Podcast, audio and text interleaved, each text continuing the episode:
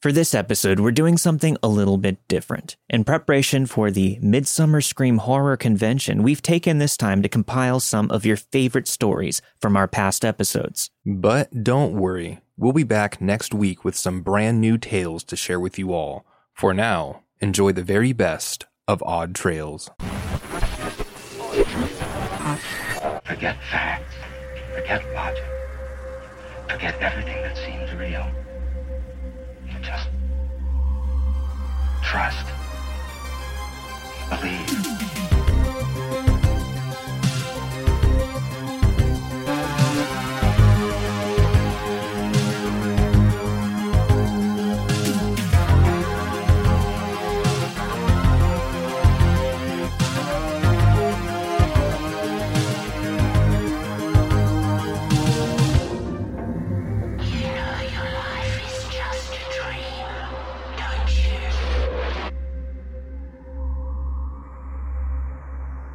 This story contains some graphic details involving a suicide, so listener discretion is advised.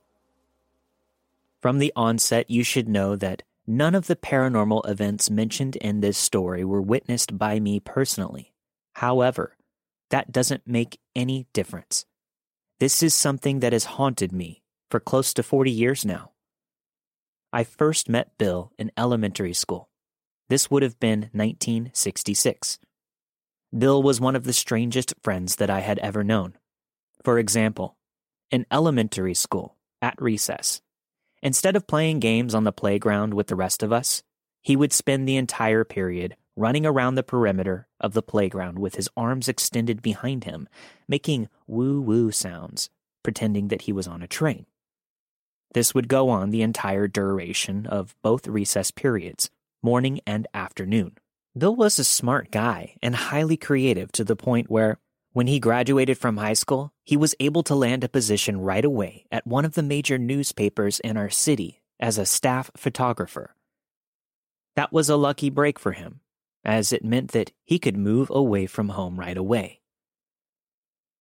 Bill's family was strange, especially his father, a rather severe and profoundly religious man that ruled the roost, to the point where his mother was little more than a cipher. His siblings were odd too, but I didn't get to know them very well. Truth to tell, going to Bill's house made me uncomfortable, so I seldom visited him there. Bill moved into a nice house with a couple of roommates, not too far from the university that I was attending back then. I'd spend time at his place every once in a while. It would have been around 1975. One evening we were sitting in his living room drinking beers, listening to music, and taking occasional hits from his outrageous bong, when he suddenly got very serious and asked me the strangest question I had ever heard, still to this day. Have you ever seen a black hand floating behind me? I said no, and gave him a very funny look. He went on to explain that both his roommates and a few guests have been freaked out by the apparition of a disembodied black hand, occasionally glimpsed, floating in the air a couple of feet behind him, pointing at him as he walks around the house. He suspected they're just fucking with him, as they seem pretty serious. He thought he'd ask some of his other friends if any of them had seen anything like this. Well, no, I hadn't seen such a thing, and for the rest of the time I knew Bill, I never did see anything like that at all. Though for a while after he asked this question, I did keep a lookout. Bill himself never mentioned it to me again. Fast forward 5 years. Bill killed himself with a shotgun. Over the course of those 5 years, Bill went from a guy that pretty much had fantastic prospects for a successful career to a mess that couldn't hold down the simplest of jobs. Without going into too much detail, principally because I could fill a book with anecdotes, Bill changed drastically. He became unstable, lost his job, had to move back home with his crazy family, was committed twice, married, divorced, remarried, divorced, then remarried again. When he took his own life, I hadn't seen him for close to a year. After hearing the sad news of what he had done, I went to his funeral with another friend.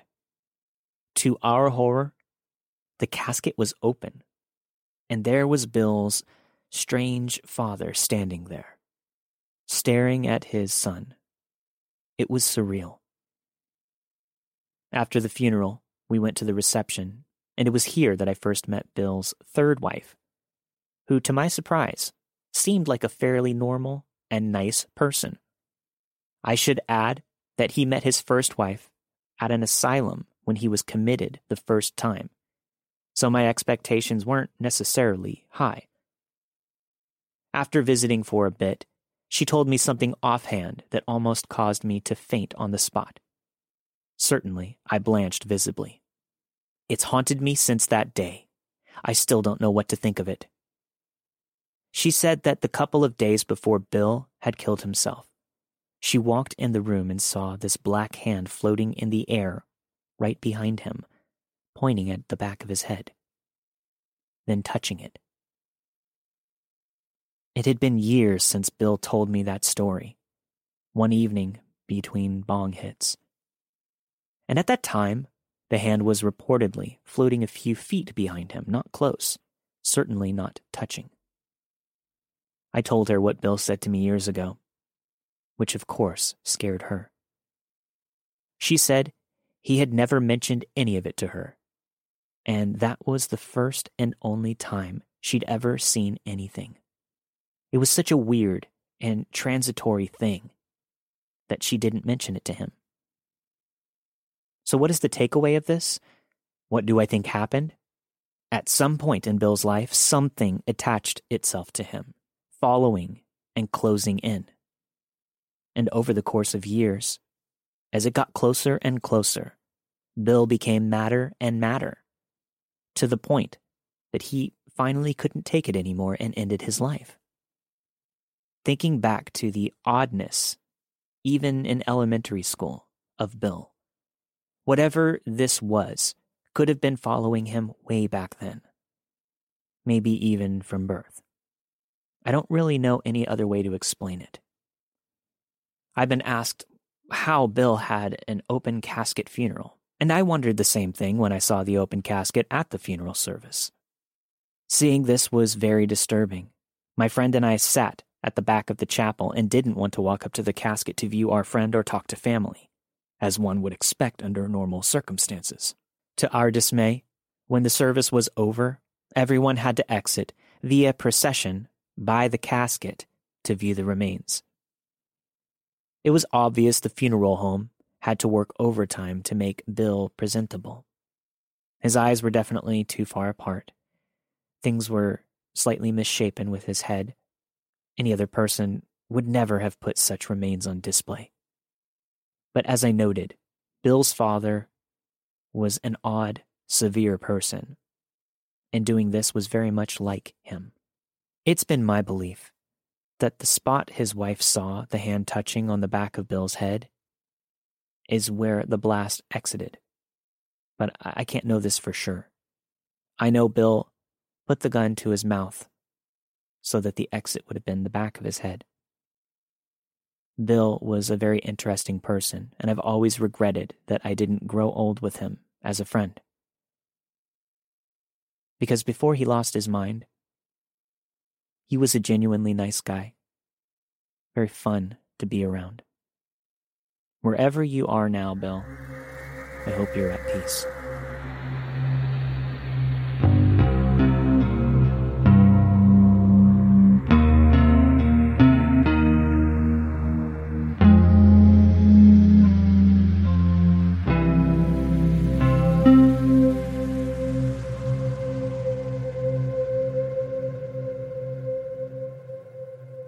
When I was a kid, my parents took my sister and I to several national parks. Those parks were basically my Disneyland, so I guess it makes sense that I always wanted to do something involving wildlife and the outdoors as a career. Well, I retired from the National Park Service a few years ago. I started off as a part-time seasonal ranger, which is how most aspiring park rangers tend to start out, in the hopes of eventually being offered a full-time position. I won't continue to ramble on too much with my career biography, but there are two types of rangers: interpretive, which are the ones who give tours and whatnot, and law enforcement officers, which is what I was. I eventually became chief ranger at a popular location on the West Coast. Being the chief ranger, I had the privilege of living on the park grounds itself, in a small house provided by the National Park Service. It took 45 minutes to get into town, but other than those sort of inconveniences, the reclusiveness was amazing. Stepping out of my home every day and being in the midst of hundreds of acres of natural land is a feeling like no other. I lived there year-round with my wife and 2 dogs. Okay, enough gushing. One night, like most other nights, I let my dog out before I turned in for bed and was stargazing while they were doing their business.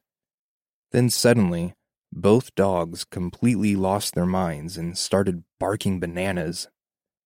Even on the rare occasion that somebody pulled up to the driveway or came to the door, they never barked like this.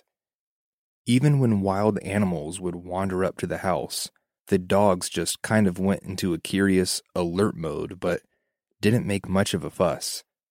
So I had no idea what the hell could have gotten them so stirred up. I stood there for a moment, trying to see whatever it is they saw. When I didn't see anything, I thought maybe it was actually just another person approaching the property, but I was just unable to see them. So I went inside and grabbed my gun and flashlight, then came back outside and kept my back against the wall, listening to the dogs and waiting to hear anything else. After a few longer seconds of their incessant barking, I decided to walk out to where I was before. That's when I saw it. A glowing orb of sorts, floating about 30 feet off the ground, right around where the property turns into denser woods. All I could make out was the light itself. I didn't see any structural body to it. It was mostly white, but with a faint blue hue. Just a really big, twinkling star, almost like the ones I had just been admiring moments earlier. My depth perception felt a bit off, but based on where I felt I saw this thing, I'd guess it was no more than 3 to 5 feet in diameter. As soon as I had the mind to point my flashlight at it, I got what I can only describe as a really bad brain freeze and began to feel incredibly weak and nauseous. I'd admit, it'd be kind of cool to say I woke up to aliens liposuctioning the fat from my stomach with a metallic hose and lived to tell the tale, but nothing that blatant happened. However, sometimes not knowing is even more unsettling. All I remember after experiencing those horrible body sensations is waking up on the ground with one of my dogs licking my face. I still had my gun, but my flashlight was gone. I was able to go back inside to immediately check on my wife, and thank God she was safe in bed asleep. I checked the time, and sure enough, 2 hours had passed. I later verified this by checking the timestamp of a late email I sent right before going outside with the dogs. I then felt like I had to vomit, so I turned on the bathroom light and saw I had dried blood surrounding my mouth and nose. I threw up, but only bile came out. As I was washing up, I noticed my wedding ring was missing too. It has never once even come close to falling off on its own, and I'd definitely remember taking it off, so I'm positive I was wearing it when I went outside. I took an emergency leave of absence that morning and went to see a doctor. I just said I suddenly started having really bad migraines, accompanied by nausea. After some routine questions, I was simply offered migraine medication after my vitals were checked. I didn't want anybody at work thinking I've lost my mind or that I'm not fit for work, so I've only ever told my wife and best friend this story. And especially now that I'm retired, there's no harm in sharing. My wife believes me and luckily didn't think it's just a far-fetched alibi for losing my wedding ring. Although when I got to the part about the ring, I could tell she at least considered the option. As we were coming up with explanations, she thought maybe, emphasis on maybe, if I did actually get visited by aliens or whatever else, maybe they took my ring for its platinum. Who knows? I guess the flashlight was just a souvenir.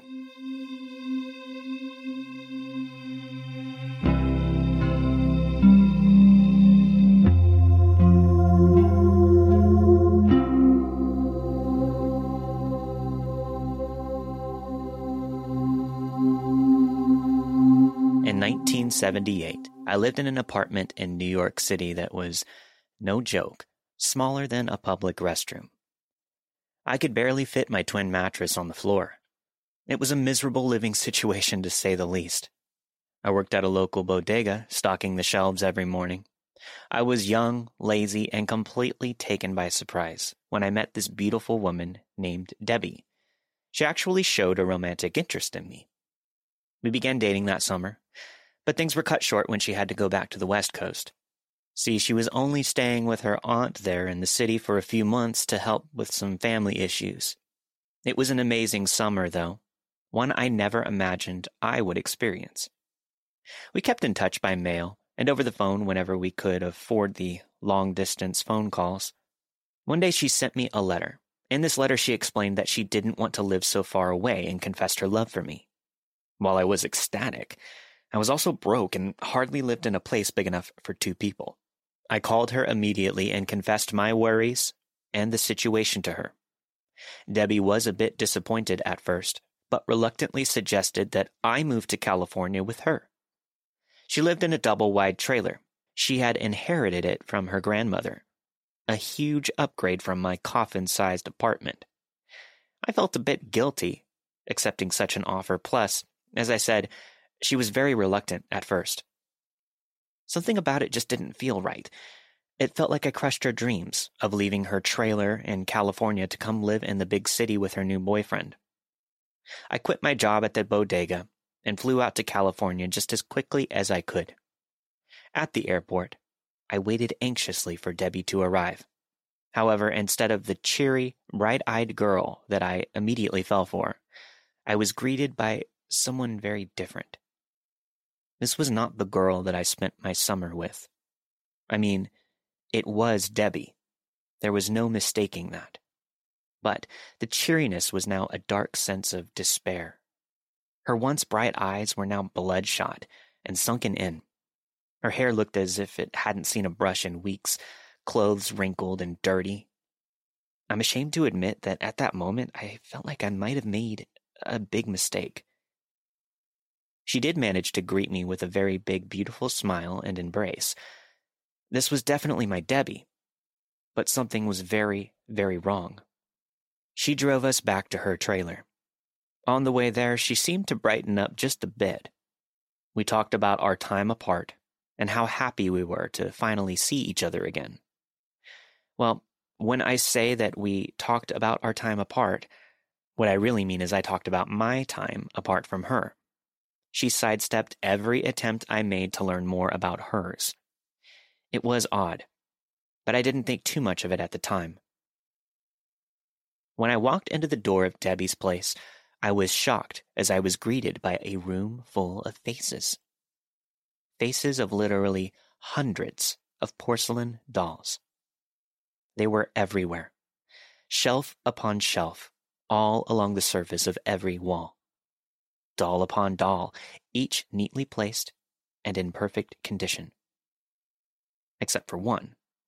In the middle of the room lay a single porcelain doll, as if a child had been playing with it and just left it there. It was such an eerie feeling. The room felt heavy. It almost sucked the life out of you just being in there. I again felt like I might have made a huge mistake. Debbie assured me that they weren't hers. Rather, they were an obsessive collection of her late grandmother. She didn't have the heart to get rid of them, and she didn't have anywhere else to store them. I gave her my sympathies and told her that It wasn't going to bother me too much. I was just happy to finally be with her. The trailer definitely belonged to an older woman, that's for sure. She even left the plastic covering over the furniture that no doubt her grandmother had used to keep it new. Still, as creepy as it was 10 times better than my crap hole in New York. I picked up the doll from the center of the room and handed it to Debbie. She looked at the doll and placed it back on one of the shelves. Now she kept her back to me as she did this, but just sort of stood there for a few seconds.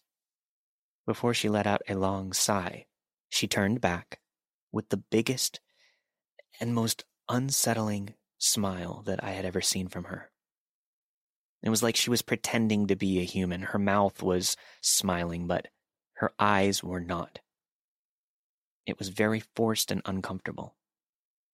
Her dark and haggard hair sunken in eyes, her dirty, loose-fitting clothes, the way that she was slightly hunched over, it was enough to send chills down anyone's spine. Yep, I definitely made a huge mistake. Debbie wasn't well, but I didn't want to abandon her, and I didn't want to be rude. I was in love with her, after all. I needed to be there for her and see this through. Maybe I could help, but I needed to find out what was going on. She was hiding something from me. After I settled in, we decided to go grab a burger for dinner since we were both pretty exhausted, and she hardly had anything in the fridge at her place. While we were at the burger place, she seemed to brighten up yet again. She seemed more like the old Debbie that I met back at home. I was happy to see this side of her again. I almost teared up with joy. After some playful flirting and joking around, I finally asked her what was bothering her. I told her about how she seemed different and all out of sorts. She told me that she hadn't been sleeping. She was hesitant to even have me move out there with her. I asked why. She said she's being visited by something at night. She thinks it's the ghost of her grandmother. I thought this sounded ridiculous. Obviously, there was something wrong in Debbie's life, but I didn't believe in ghosts or such things. I asked her why she assumed she was being visited by the ghost of her grandmother. I didn't want to be rude, and I didn't want to make things worse by telling her that I thought she was crazy. The next words out of her mouth chilled me to the bone. I'll never forget them, she said. She tells me things only my grandmother would know. I didn't press any further. I'll admit, I was honestly terrified at that point, and I didn't want to know any more about it. We finished up and went back to the trailer. The rest of the evening went smoothly. No more talk of ghosts and deceased grandmothers. Just a pleasant night with my girl. I already felt as if Summer Debbie was making her way back to the surface, convinced that all she needed was some positive experiences with a loved one to bounce back. I decided to do my very best to make that happen. I thought things were going to be just fine. I was very, very wrong. That night, I was woken up by the sound of glass breaking somewhere in the trailer. I lay there for a moment, on my side, waiting for maybe another sound, just to make sure it wasn't something that I had dreamed up due to the stress of the previous day. I waited for about 2 minutes until it happened again. Another crash. It sounded like a plate being thrown hard on the other side of the bedroom wall. I turned to Debbie to ask if she was all right, only to find her sitting upright in bed, eyes wide and focused on the wall, staring intently. She looked absolutely insane at that moment. I asked if she was all right. She didn't say a word. She just stared at the wall motionless, as if she were in some kind of trance. I got out of bed and made my way into the living room that shared the wall with the bedroom where I heard the crashing sounds. There on the floor lay 2 broken porcelain dolls that had fallen from the shelf above. Relieved, but also a bit confused, I cleaned up the glass and threw the pieces and the dolls in the trash. How the hell did a couple of falling dolls make such a loud crashing noise against the wall? It didn't make sense. It literally sounded like someone threw those things against the wall. That feeling began to sink deeper now, the feeling that I had made a very big mistake. When I returned to bed, Debbie was already asleep. I had a hard time falling asleep myself, but I did manage to pass out just before sunup. I slept later than I can ever remember, at least till 1. Debbie was up, dressed, and had breakfast ready, waiting for me. I asked her about what happened the night before. She paused for nearly a full minute, as if she didn't really understand the question, then responded saying that it was her grandmother. She was upset that Debbie had brought someone else to live in the trailer. She said that when her grandmother would get mad, she would knock the dolls off the shelves. "This has happened before?" I asked. "Yes," she responded. "Yes, she's very angry about you being here. I don't know what to do." The rest of the day went on fine. No falling dolls, no ghosts, no rattling chains or disembodied moans. Just a wonderful day with Debbie. However, that evening, while we were watching television, out of the corner of my eye, I saw it. A dark black figure shot down the hall. It was so fast, I didn't really get a good look at it. I just assumed it was a shadow from some illuminating light outside. Until I saw it again. It shot down the hall in the opposite direction. Just a second later, a single porcelain doll fell from one of the shelves where the shadow had passed. Luckily, this one did not shatter into pieces like the others. I looked up at Debbie, and she kept her gaze fixated on the TV, pretending not to have noticed what just transpired. But I saw tears forming in her eyes. She was frozen in fear. She didn't want to look at or acknowledge what was happening. I didn't say a word. I just got up and put the doll back on the shelf. We didn't speak of the matter. I didn't want to trigger some kind of episode or make things worse, but that was all the proof I needed. Debbie was not lying. Right then and there, I became a believer. I know what I saw, and I know that Debbie saw it too. Whatever kind of trickster spirit that made that trailer its home didn't give up, though.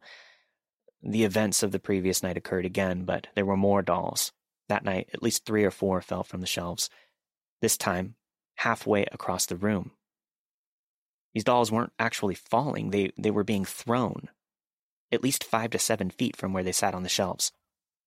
While Debbie's condition only worsened as the strange activity progressed, she did say that the ghost had stopped talking to her when I moved in.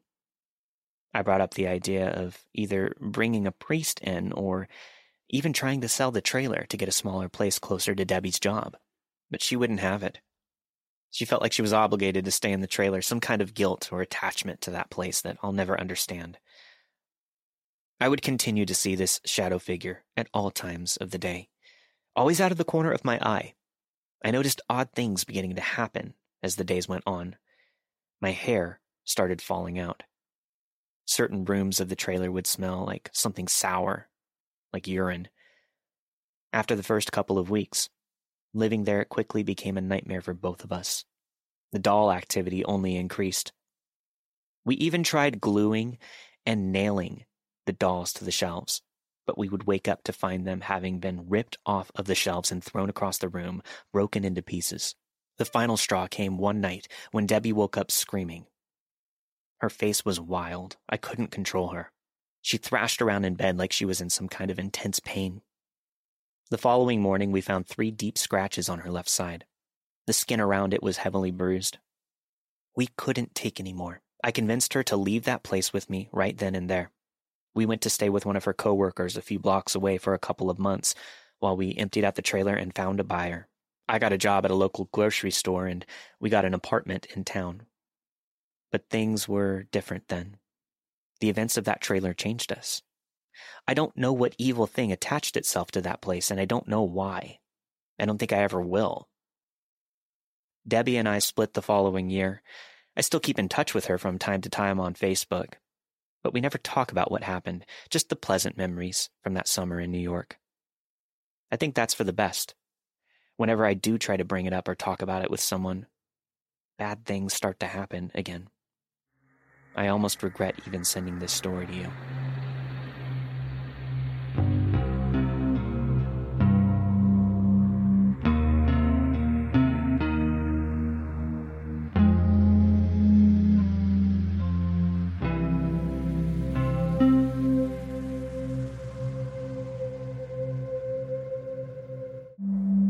Years ago, when I was in my 20s, I worked at a haunted house that had the luck to rent an abandoned hospital for a few seasons.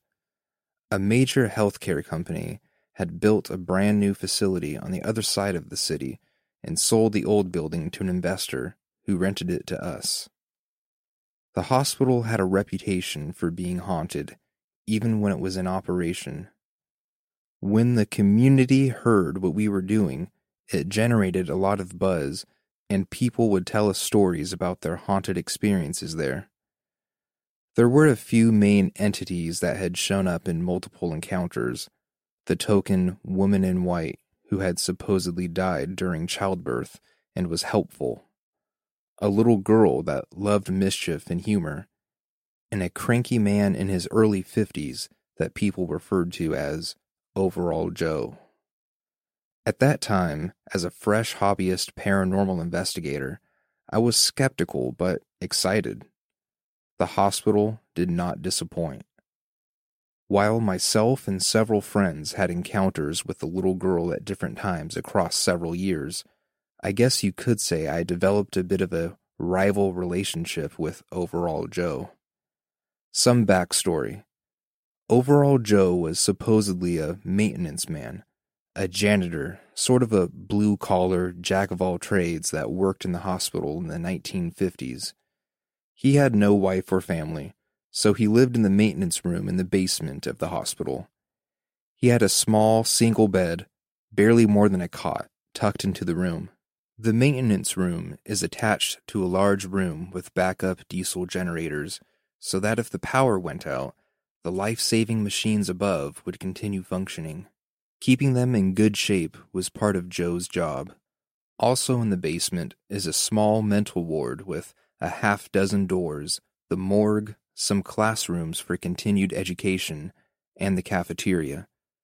The mental ward and the cafeteria are separated by a long hallway that runs the length of the entire hospital. One day, while Overall Joe was in the cafeteria getting lunch, one of the more violent mental patients escaped from the mental ward. Somehow, this patient made it all the way down the long hallway with no one stopping him until they got to the cafeteria. Apparently, Joe tried to help grab the patient, but instead they jumped on top of him, knocking him over. Before anyone could pull the patient off, they had strangled Joe to death there on the floor. For decades later, nurses and security on night shift would see a man from time to time wandering the hospital dressed in maintenance overalls, hence the name Overall Joe. He wore a white t-shirt underneath the overalls, a flannel jacket over the top, and he had dark brown hair with a bit of gray and a matching beard. When we took occupancy and began setting up the haunted house, things were pretty quiet for the first few weeks. The power to the building had been shut down for years, so we had our own gas generators we used to run lights and power equipment, such as fog machines. A few nights before we opened, weird things started happening. I think most of the people working there have at least one story. The entities seemed to mostly manifest when we were alone or in small groups. The first year, Jack tried to scare us out. One of my friends ran the glow-in-the-dark hockey mask room, and I was stationed just outside. One night when his wife and friend were helping him, they called me in because when they turned off the light to wait for the next group, they could hear an older man standing behind them in the pitch black, breathing heavily. They knew I had experience with ghost stuff and wanted to know what to do. They were ready to bail. I told them not to worry, just ignore it. If Overall Joe wanted to get to them, he'd have to come through me first. As soon as I got back to my post, all of the black covering that was used to hide our makeshift walls billowed out, as if hit by a gust of wind, and I heard a man's low, throaty laugh on the other side of it. I had just called Joe out, and he was going to see if I was bluffing. He didn't do much else to me that first season, but others weren't so lucky. There was an old surgeon prep and changing room adjacent to my area where one girl was dressed in gauze and had makeup to make her look like a burn victim. Part of her act was that she had about 20 tea light candles arranged in a small circle. It was meant to be more creepy than scary. One night, soon after the above incident, I heard a blood-curdling scream from that room, so I quickly jogged over to find out what was going on. You expect screams in a haunted attraction, but a group had not been through in a hot minute. The young woman was hunched over, crying into another actor's shoulder. With all of the doors to the room closed and no draft, she said her candles had gone out, one by one in a spiral. It started at the top of the circle and then went around and in, the candle in the middle going out last. She said it happened in less than 2 seconds, fast but still slow enough that she could see the pattern. When that last candle went out, she'd heard a man's deep, quiet laugh behind her, taunting her. She quit that night and refused to set foot in the building ever again.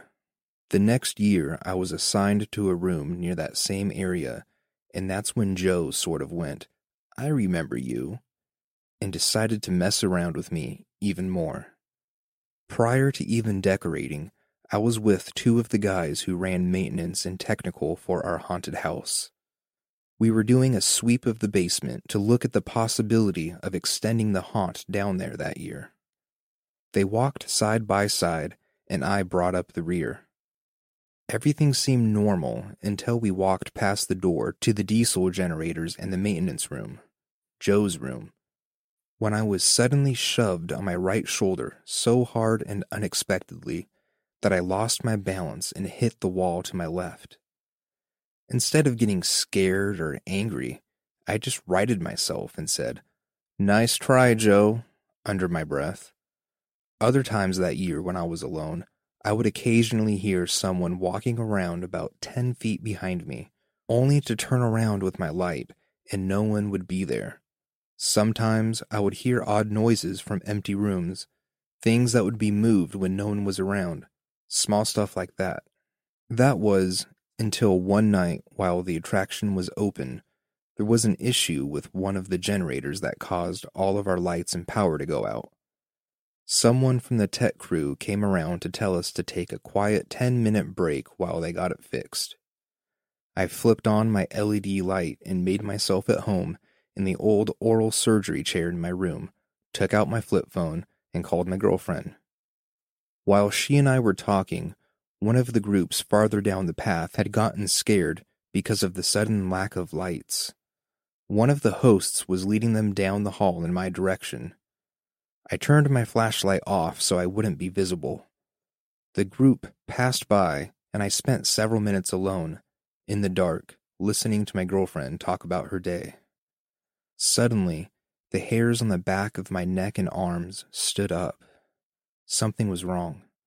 It was pitch black in there without a light on, at 10 p.m. in a room with no windows, so I flipped my light back on.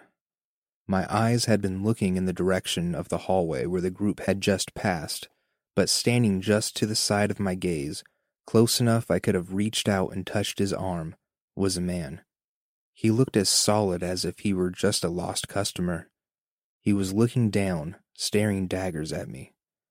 I can still picture in my head his white t-shirt, blue denim overalls, and red flannel jacket, with brown hair touched by silver and a short brown beard and steel gray eyes. I was a bit in shock, but I quickly recovered. I turned to look him in the eyes and was getting ready to say something, but he quickly vanished. Just blinked into nothing. I interrupted my girlfriend with an apology and said, "Hey, sorry to cut this short, but I have to go. Joe's here." I stood up and searched around my room, then checked the adjacent areas, but he was gone. I had more experiences with Joe and the little girl entity over the years, but that experience stood out to me. He didn't really mess with me much after that. For the most part, it was small things to let me know he was still there. I don't consider myself psychic or an empath, but after that night, I felt like I earned a degree of respect from the old guy. I do know I'll never forget the night Overall Joe showed himself to me in the middle of a haunted hospital.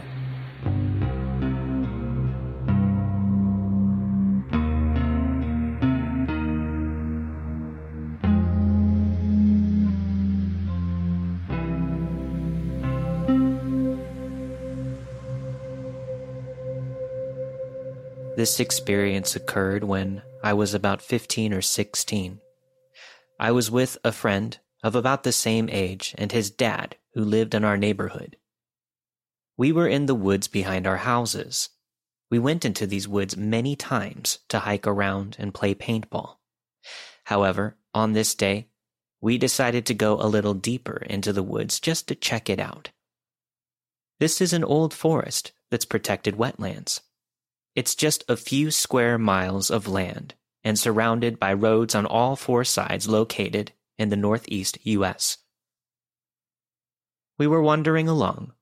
It was mid to late spring, so the forest was pretty lush and green, when one of us saw a small patch of white coming through the woods. It stood out pretty easily in contrast to the green leaves, so we decided to investigate. The three of us headed off in the direction towards this mysterious white spot coming through the leaves. If you've ever walked through dense woods, you'll know it's difficult to walk in a straight line because of fallen logs and brush. Anyway, we keep walking towards this object for what seems like quite a while.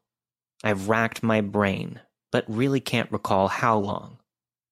However, this white object still had not come into focus. It still looks like a white blot, and it's just as far away as when we first spotted it. We really didn't think anything of it at this point, or at least I didn't, and we continued walking in the direction of this thing. It must have happened 2 or 3 times where we would walk towards this thing for a few minutes, stop, then notice that we still weren't getting any closer. At this point, I think there was a little tension building, but nothing too out of the ordinary yet. At some point, though, as we were getting closer, we noticed the object is starting to fill out. We can clearly see that it's a tiny white house on a hill. I'd say the structure was about the size of a shed that you might keep your lawnmower in. We were excited because how often do you come across something like that? It's still a little ways out, but again, it's very obvious that this is a white house. We had seen it, and we had been walking towards it. So as we continue towards this little house, we lose it from our sight momentarily. We go up and over a hill in front of it. But as soon as we get to the top of this hill, the small white house is gone. We're confused as hell, looking at each other, but we keep walking to the hill that we had previously seen this house on. Now, this last part happened pretty quickly. We get to the top of the hill, still looking at all the other hills close by to see if maybe we just got turned around or something. Maybe we'd see the little house then. However, one of us noticed an old foundation in the ground at the top of this hill, exactly where the house had been. The shape of the foundation was exactly the size of this mysterious vanishing white house. I barely had time to notice the foundation when all three of us heard a growling-like sound. It got louder, until it was as loud as a chainsaw. Nothing was said. However, the three of us sprinted out of that woods in the direction which we came. I don't recall ever discussing what happened to the other two that I was with that day. Since this has happened, I tried looking on Google Maps for some kind of indication that the house was there, and maybe we lost it. But the forest top is too thick. About a year and a half ago, I told my brother what had happened, and we went back to those woods looking for the house or foundation, but we didn't find anything, though our search wasn't very thorough because it was winter, and the snow had covered the ground.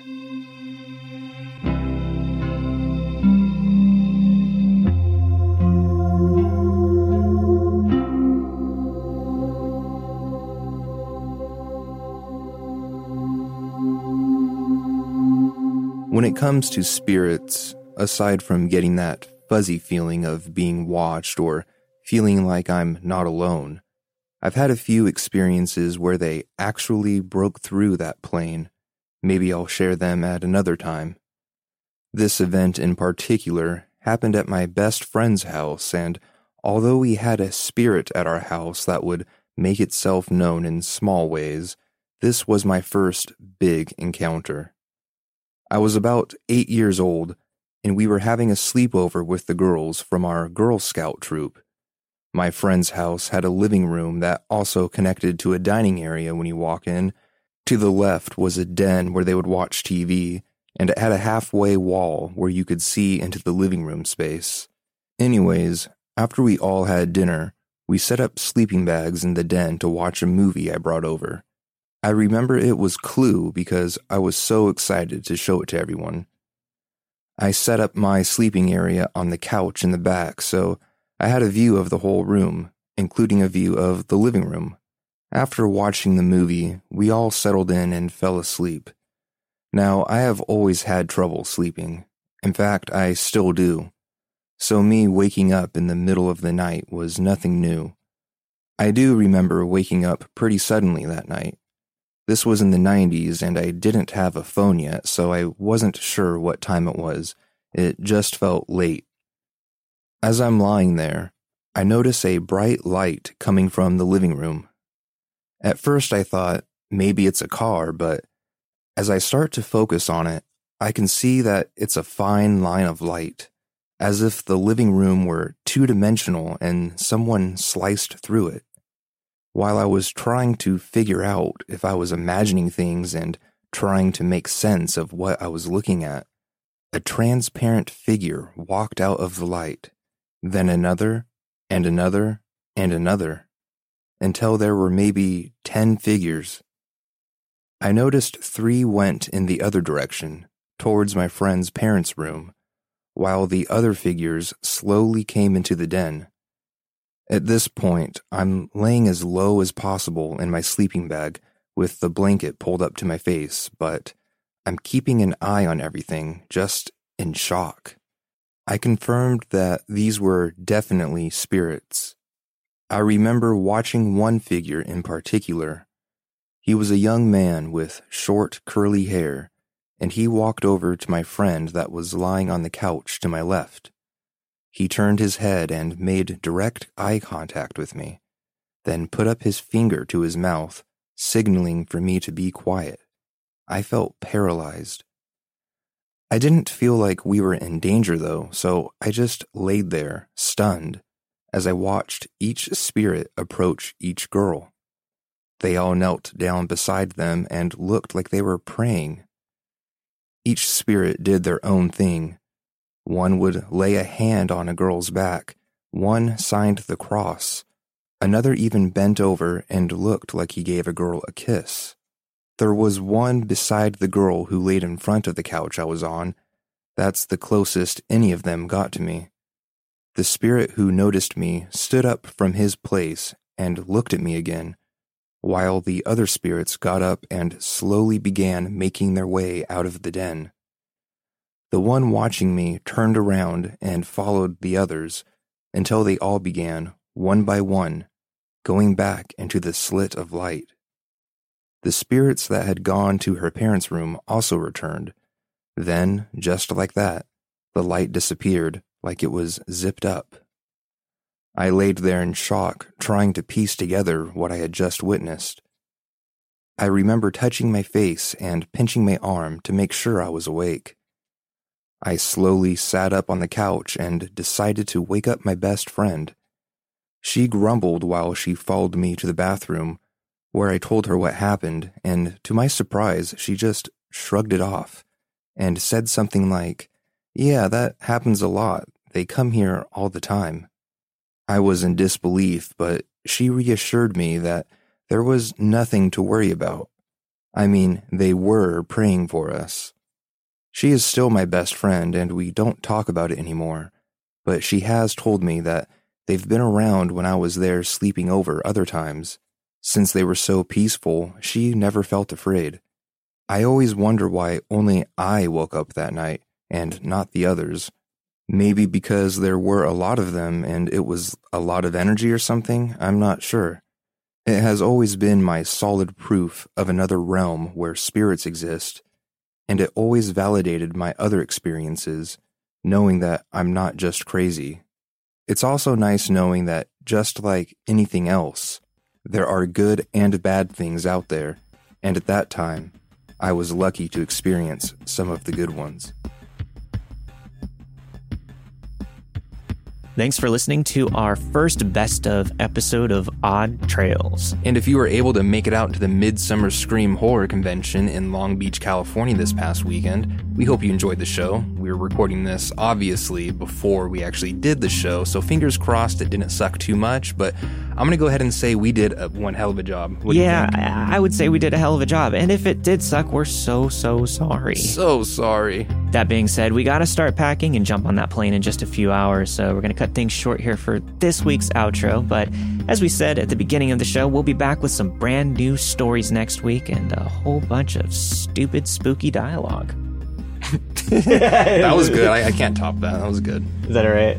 Yeah, sure. Okay. Just leave this in. Anyways, thanks for listening, guys. This week you have heard The Black Hand by Philip DeWalt, Stories from a Park Ranger by Rory, The Dollhouse by Wickerman, My Encounter with Overall Joe by Chris, Disappearing House in the Woods by Shepherd 77, and finally, Visiting Spirits from Coral. All the stories you've heard this week were narrated and produced with the permission of their respective authors. If you got a story to share, send it over to stories@oddtrails.com, and don't forget to sign up for our Patreon so you can get access to the ad-free versions of all of these episodes at a higher bit rate for the highest quality listening experience. That's 320 kilobits per second. That's insane, right? That's not bad. That's not too bad. It's not a wave, but it is good, right? It's rocking some waves, I would say. Yeah. It's approaching. Never mind. Everyone, stay safe. And don't forget to peace out.